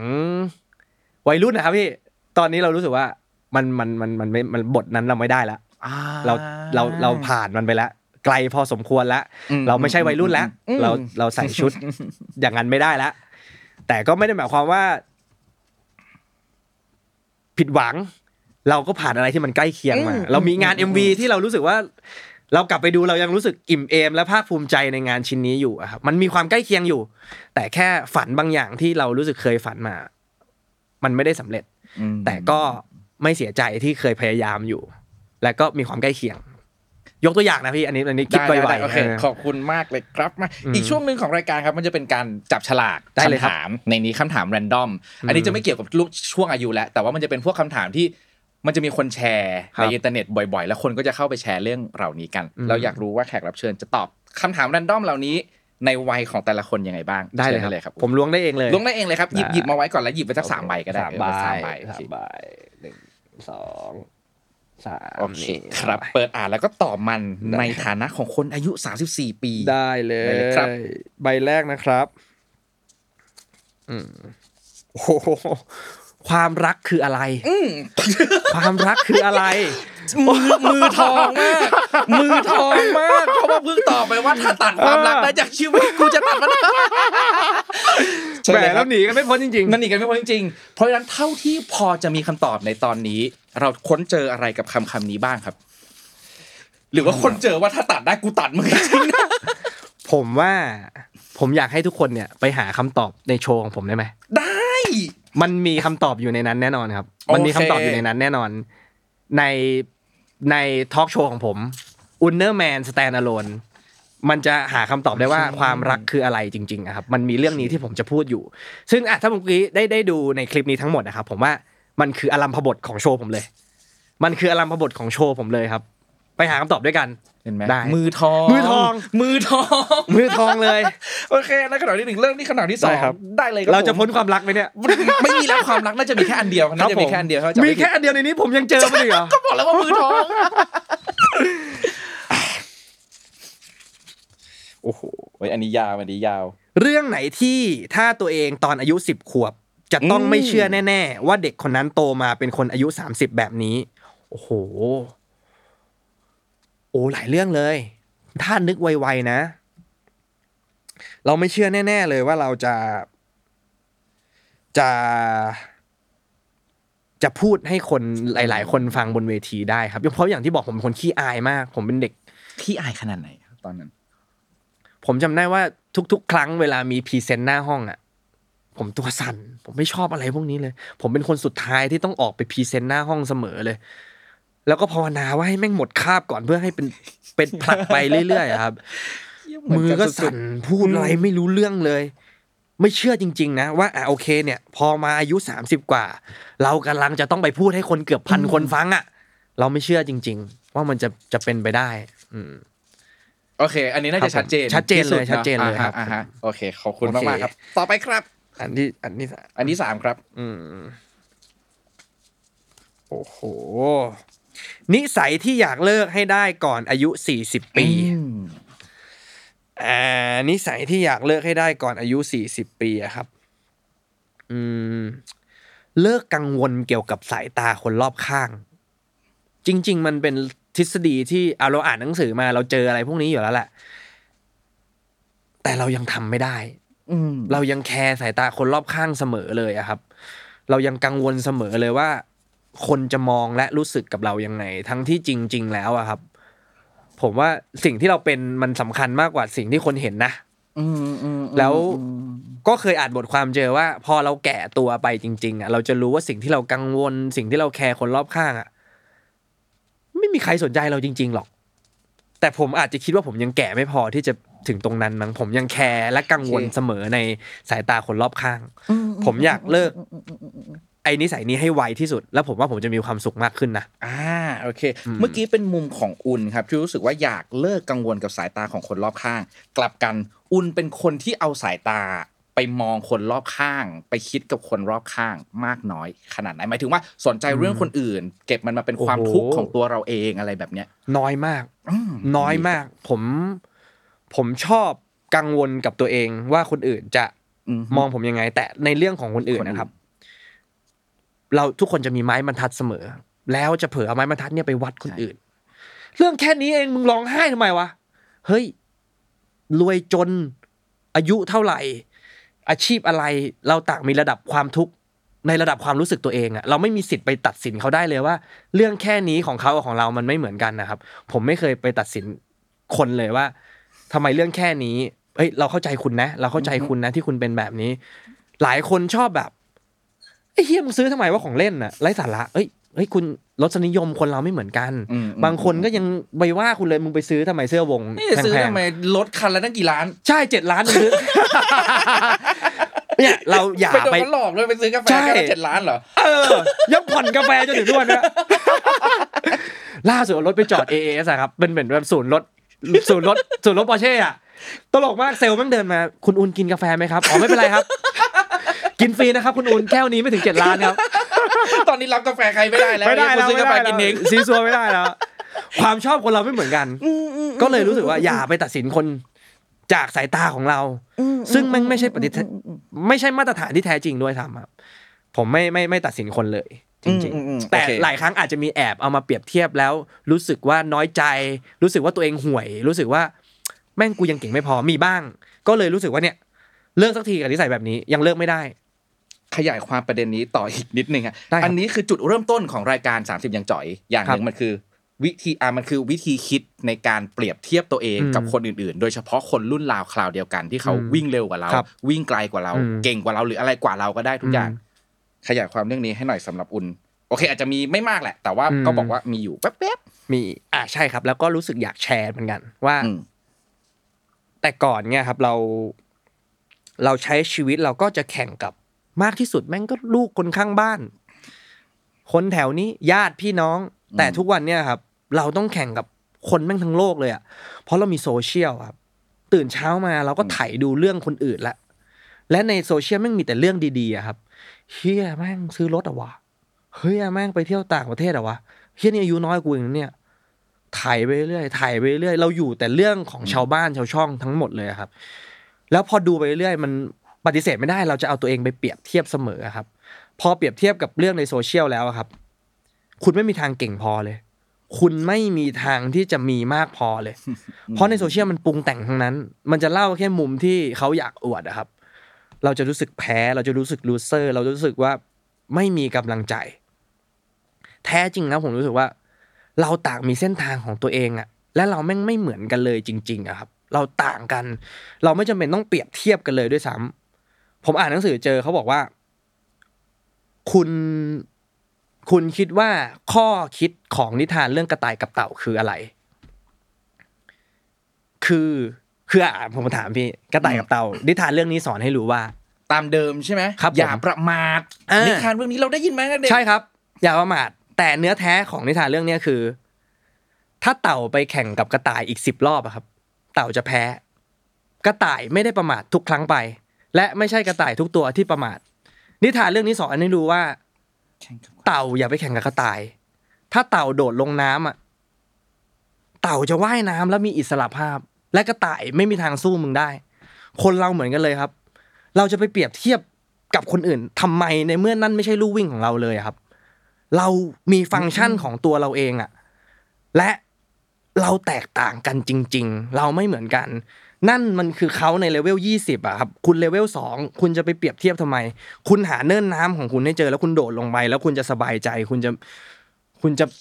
จะไม่ต้องเปรียบเทียบตัวเองกับใครเลยจริงๆอ่ะครับผมอ่านหนังสือเจอเช่นกันเราทุกคนแม่งเหมือนเมล็ดพันธุ์ที่ไม่เหมือนกันเราเติบโตในช่วงเวลาที่ไม่เหมือนกันเราผลิบานในฤดูที่แตกต่างแต่เมล็ดพันธุ์ต่อให้ราคาแพงแค่ไหนก็ไม่มีวันเติบโตบนพื้นซีเมนต์นะครับเช็คดูให้ดีว่าตอนนี้คุณอยู่บนพื้นซีเมนต์หรือเปล่าถ้าใช่คุณไปหากระถางที่มันเหมาะควรกับคุณดีกว่าแล้วไม่จำเป็นต้องเปรียบเทียบกับใครเลยช่วงชีวิตที่แต่ว่าเราเนี่ยไม่เอาตัวเองไปเปรียบเทียบใช่มั้ยแต่ว่าเราจะต้องโดนคนอื่นเอาเราไปเปรียบเทียบกับคนอื่นแน่นอนโดยเฉพาะอุ่นเราเดาได้เลยโอ๊ยอุ่นไม่ตลกเลยไอ้คนนั้นตลกกว่าอุ้ยคนนี้ตลกกว่าทำไมไม่เอาคนนู้นคนนั้นคนนี้มาเวลาเจอสิ่งเหล่านี้แงะออกยากผมปฏิเสธไม่ได้เลยว่าผมแงะออกยากแล้วผมเสพมันด้วยหลังๆอ่านน้อยแล้วแต่มีช่วงที่แบบโอ้โหอ่านแล้วเอาออกยากมากจริงๆแต่ในแง่ของการวิจารณ์ในการทำงานเราเข้าใจได้นะครับถ้าเป็นเชิงแบบติเพื่อก่อแต่บางทีรุนแรงไปก็เจ็บยอมรับเลยเจ็บจริงๆวิจารณ์เชิงคุณภาพแต่เราเองที่ภูมิต้านทานไม่พอที่จะรับคำพวกเนี้ยครับเราเจ็บมากเลยแล้วก็พยายามที่จะมีภูมิต้านทานมากขึ้นเพื่อจะเสพอะไรพวกนี้ให้ได้ครับแต่ยอมรับว่ายังคงบาดเจ็บเสมอเคยคิดว่าเฮ้ยกูผ่านมาได้แล้วย้อนกลับไปอ่าน ไม่เลยมึงยังคงเปราะบางกับอะไรพวกนี้เสมอครับมันยังคงทำร้ายเราได้เสมอจริงๆกับไอ้คำพูดพวกนี้ครับมันเหมือนกับว่าถึงเวลาจริงอยู่ต่อหน้ากันเขาไม่สามารถพูดอะไรแบบนี้กับเราได้อยู่แล้วครับแต่ว่าในตรงนั้นนะเรารับข้อมูลมามันเหมือนกับเขาอยู่ตรงหน้าเลยเหมือนเราทำอาหารไว้ถ้วยนึงไงครับแล้วเราแอบดูอ่ะคนมาชิมแล้วแบบถุยน้ำลายแล้วแบบเหี้ยมึงใช้ส้นตีนทำหรือเปล่าแล้วเราได้ยินตรงนั้นเลยความรู้สึกมันแบบนั้นเลยจริงๆกำลังพยายามอยู่ขอบคุณมากที่บอกว่ากำลังพยายามอยู่นะครับผมมันทำยากเนาะมันทำยากมากครับในเชิงปฏิบัติขอบคุณมากมากครับสุดท้ายของรายการครับแชร์3เรื่องครับผมที่แชร์3เรื่องให้กับคนที่อายุยังไม่ถึง30ปีครับเราอยากจะบอกอะไรบางอย่างว่าเฮ้ยเดี๋ยวพออายุ30จะเจอเรื่องเหล่านี้นะเตรียมตัวเอาไว้บ้านก็ดีมีอะไรบ้างครับสำหรับคุณเรื่องแรกนะครับผมว่าอย่าไปเชื่อคำคมเยอะคำคม how to หนังสือประสบความสำเร็จอะไรพวกเนี้ยครับทุกคนมีเงื่อนไขทั้งหมดถอดบทเรียนของเขาอ่ะมันมาจากคนที่เขาประสบความสำเร็จแล้วทั้งนั้นนะครับเขาถึงมาเขียนได้อย่าไปเชื่อเยอะอ่านได้เอามาฮิวใจได้แต่ไม่จำเป็นต้องเชื่อทั้งหมดมันไม่ใช่ทุกอันที่เอามาประยุกต์ใช้กับเราได้สองคือลองทำทุกสิ่งทุกอย่างดูบ้างอย่าเพิ่งไปปักใจเชื่อว่านี่คือความฝันเราครับพอเราไปปักใจเชื่อแล้วมันก็จะจมอยู่ตรงนั้นเช่นสมมุติว่าเราชอบฟัง Blackpink ในแอปพลิเคชันมันก็จะซักเจสเกี่ยวกับ Blackpink มาทั้งหมดเลยเราลองฟังมนแคนดูไม่ชอบก็คือไม่ชอบแต่ถ้าชอบมันอาจจะเป็นทางที่ใช่มากกว่าก็ได้ลองทำอะไรหลายๆอย่างดูผมว่ามันคือ